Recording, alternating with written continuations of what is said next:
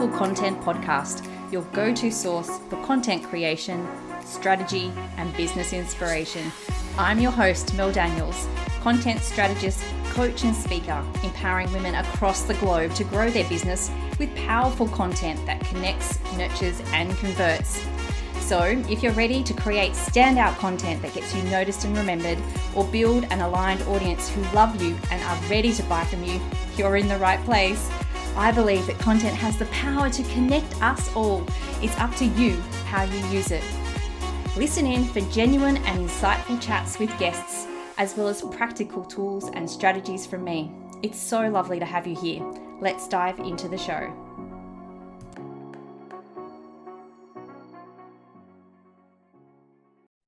Hello, hello, beautiful people, and welcome to episode 33 of the Powerful Content Podcast. Today, I have with me a very special guest. Lisa Turner from Accounted for You. Lisa believes that her job is to make those dreams of yours a reality. She works in the background to make sure you don't find yourself in BAS or superannuation struggle street. Numbers are her thing. All through school, maths was super easy for her, and she has a real knack for the details. After a corporate career with some big name corporates, her passion drew her to female led businesses. She absolutely loves the creativity, drive, and enthusiasm each and every business owner has. So true, Lisa. If you're searching for a qualified professional and cheery bookkeeper, that's Lisa. Welcome to the podcast, Lisa. Why, thank you so much for having me on, Mel. It's an absolute pleasure. It's so lovely to have you here because we were just talking before we hit record that um, whilst we have known each other for a while, this is our first conversation one on one together. And it's just the power of social media, right? It sure is. It's amazing. It certainly is. Now, Lisa, I absolutely love to know why. I love to know why things work and why people do what they they do. I'm a real naturally inquisitive person. So, in your bio, you mentioned that you work for some big name corporates, but I would love to know why you actually started your own business and what has that journey been like for you because you now manage an amazing team of bookkeepers? It's been a really uh, amazing, exciting, uh, scary journey at times, as I imagine everyone's small businesses' journeys are. Um, you mentioned my corporate background. I did, you know, the 40, 50 hours a week, uh, working public holidays, and I loved it. I loved doing all that. But I transitioned out of that and started my own business because I started a family, as it's such a common story. And um, that's how a lot of our small businesses start, and a lot of the people that I work with. And because of that, that's why I wanted to start my own, to have my own business, to be more flexible around my own family and support other people in the same boat, really. Yeah, and that's absolutely so true, Lisa, that so many of us do start our businesses for that freedom and the flexibility that it provides. So I think that it's really beautiful that not only have you done that for yourself and for your own family, but now you are helping other people do that as well. So you're managing a team of people at the moment. And what has that particular part of your journey been like? It's been a little bit different. Um, I manage teams as an employee, but managing your own team, it's just so different. Um, you have more flexibility to give them better working environments. And because I want to support them and their families, that's a huge thing to give them that flexibility and no pressure. If someone's sick, don't come to work. Like you don't feel like you have to come in. And so the journey is different because I want it to be different for me and for them. Yeah, and that's such a beautiful thing as well. And once again, I'm very much similar in terms of my beautiful team members as well. It's for me, it's all about the family first. And, you know, that's why we're doing what we're doing. And to give other women the opportunity to do that as well, to have that freedom and flexibility, I think is really important. And if we can continue to support each other through hiring team members or through working with other small businesses who have similar philosophies, I think that um, that can only amplify all of our success. So I just absolutely love that, Lisa. Now, today we're talking about numbers, which is your jam as a bookkeeper. You just absolutely love numbers. I know that. My first question to you is what happens if we don't care about our numbers or if we don't look at our numbers or if we like to, you know, bury our head in the sand when it comes to our numbers? What can actually happen? it, it's endless. There's so many things that can go wrong. Um, businesses can close. You can have no money. You have no idea where you're up to. And a really common scenario that I see all the time people just go and get their tax return done once a year. So they only look at their numbers once a year. They didn't make any money. They spent too much on something. And because they're not looking at it regularly, they couldn't make any changes, it's too late. Yeah. So it's really important to not bury your head in the sand if you want your business to grow and thrive and be sustainable. So you can make decisions and change things along the way. If something's costing too much, you can stop it or change it at that point instead of a year down the track. Yeah. And I guess then you're not really you're not going to be surprised at the end of the year, are you? Because you're kind of on top of what's happening during the year. So you know exactly where you are spending too much money or where you perhaps need to change your focus onto something else. So let's just talk about the flip side of this for, for a moment, then, Lisa. What is actually possible for us if we do look after our numbers? You can be really proactive looking after them. You are, like you mentioned, there's no surprises. You know what your tax bill is roughly going to be, and you've put money aside for that. You don't realize six months later that, oh my goodness, I have not registered for GST. And all of a sudden, you have six months of GST to back pay and reissue invoices. So, being really proactive makes you uh, more aware of what's happening, things that are coming up in the future, things you can plan for and put cash aside for, know when to invest, when not to spend, and just helps you make really great business decisions that you otherwise couldn't make. Mm, I love that. And you just mentioned a couple of technical things there, Lisa, and I'd just like to address both of those um, if we could. One is around tax bill. Now, you said you talked about putting money aside for that. How much should we be putting aside, and when do we even need to be thinking about doing that? When we first start business, when we're a year into business, when we're 10 years into business, or should we doing it be doing it from the very, very beginning? So, from an income tax perspective, that's a discussion you need to have with your tax agent. And so, my recommendation is as soon as you're having income, start putting some of that aside because you have income. You are obviously planning to make a profit, which means you're going to have tax to pay. So, from the very start, make it your habit because the sooner you start the habit, the easier it is. Mm, I love that. And and you also mentioned about GST as well. So let's just have a quick discussion about this because I know that a lot of business owners get very confused about this.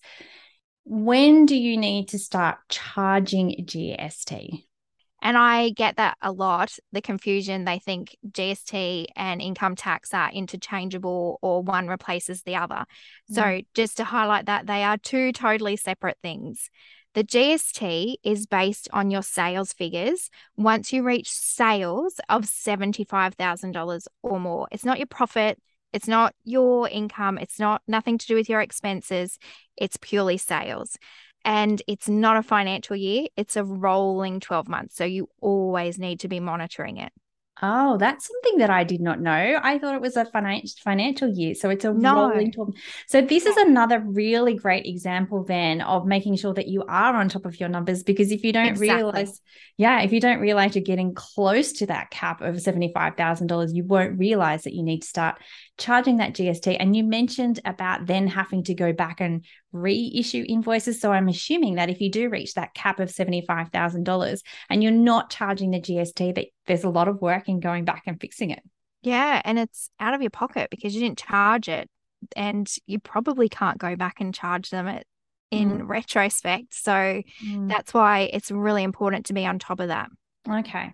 Awesome. So, when we're actually thinking about being on top of our expenses and being on top of our income, so we can make sure that we're not only just doing the best for our business and ourselves and for our future growth, but we're also, you know, making sure that we're doing the right thing by the, the law and the regulations. How do you recommend that we start tracking these things? How can we track our expenses? How can we track our income? Because I know a lot of people feel like diving straight into a software can be expensive, overwhelming as well. Mm.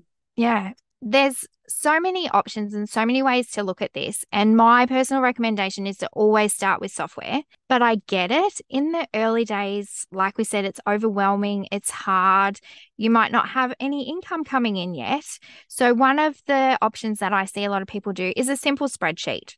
You mm. just plug your figures in, make sure you're tracking how much your income is, and by tracking, just putting it in how much you received and having extra pages for your expenses. So you can see those expenses that are going out as well, because you can claim all those expenses even while you're not generating any revenue, which some people aren't aware of. So that's probably what a lot of people use as their first stepping stone if software is too overwhelming for them and something they're just not comfortable to dive into first. Yeah, awesome. And I know, um, Lisa, you have a resource that you can share with people as well if they're looking to start at the spreadsheet level, if they just are a little bit too overwhelmed with the thought of having to dive straight into a software.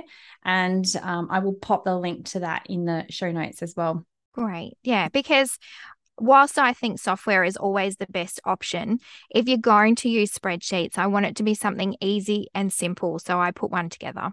Yeah.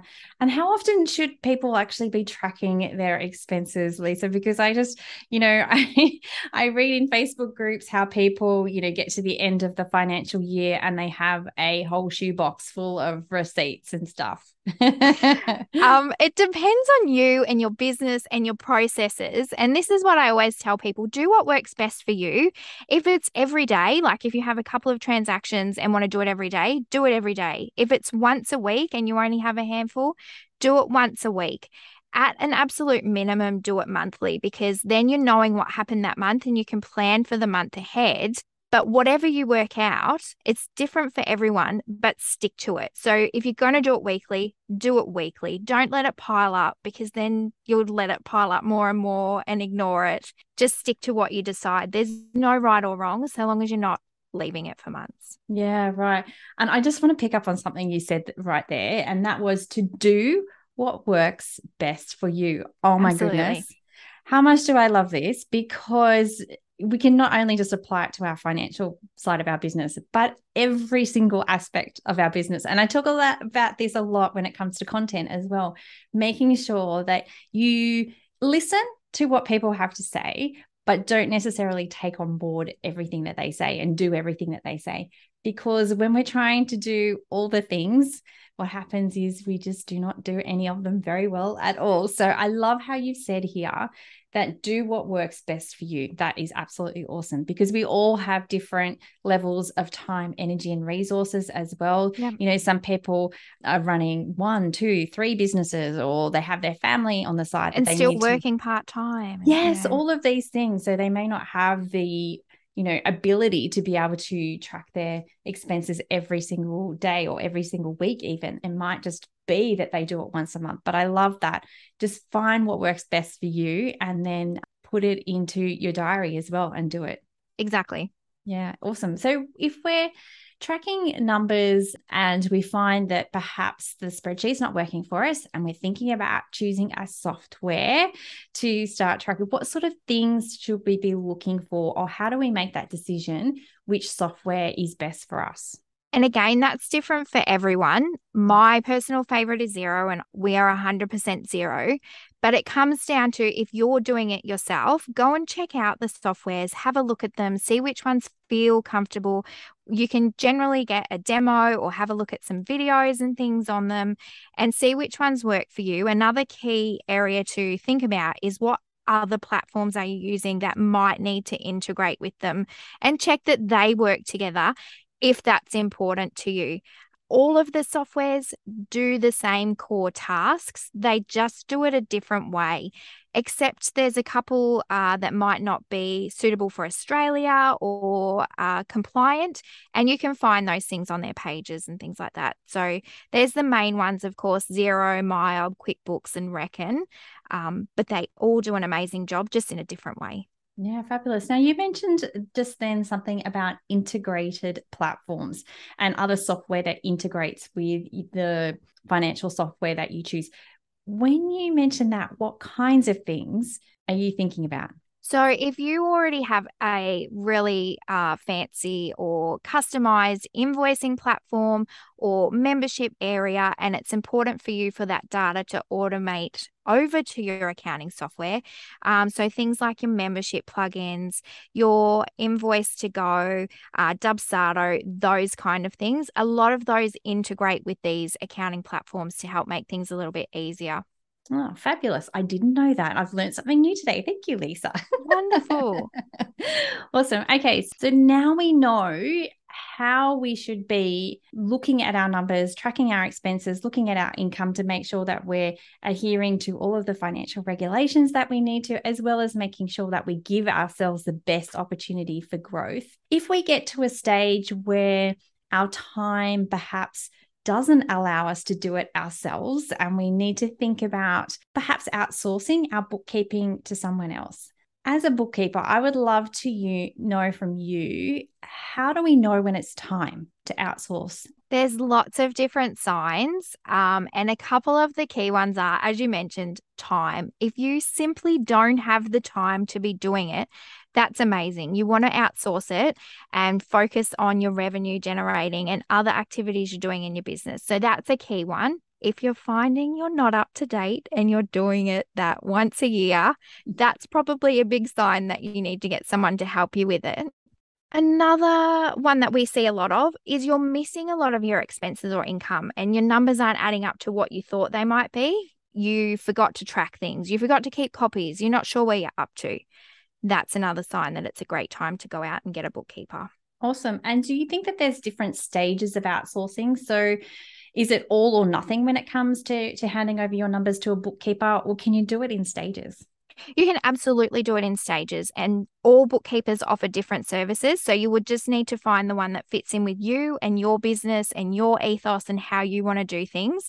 There are some bookkeepers that offer a review uh, service and just help you and support you with your questions or do Xero training and things for you. Or they might just do your payroll and you do everything else, or vice versa, or the fully done for you.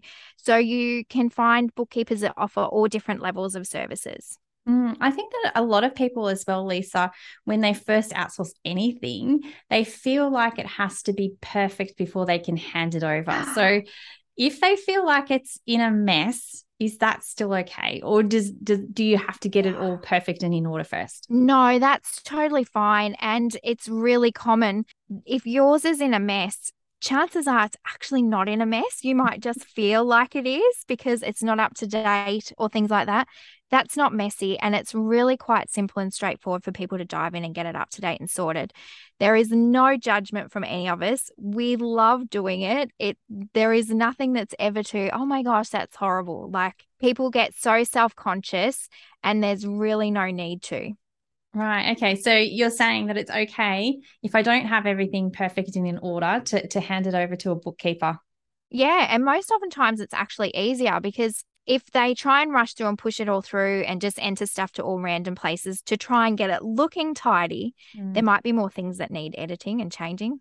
So, if we're thinking that we do really want to engage with um, a bookkeeper or outsource part of our financials, how do we go about finding that perfect person? Because, like you said before, that you know, different people offer different services. So, how do we know which person's the right person for us? There's a whole heap of questions that you need to ask. Are they registered? Are they insured? What's their process? How do they communicate with me? And I've put together a PDF with a whole heap of questions that you can ask and some good answers and some feedback and things to get you thinking about what's important to you when you're outsourcing because you don't know the questions to ask. You've never done it before. So, yeah, I've put together a PDF of 10 questions to ask and help you work out what's best suited for you.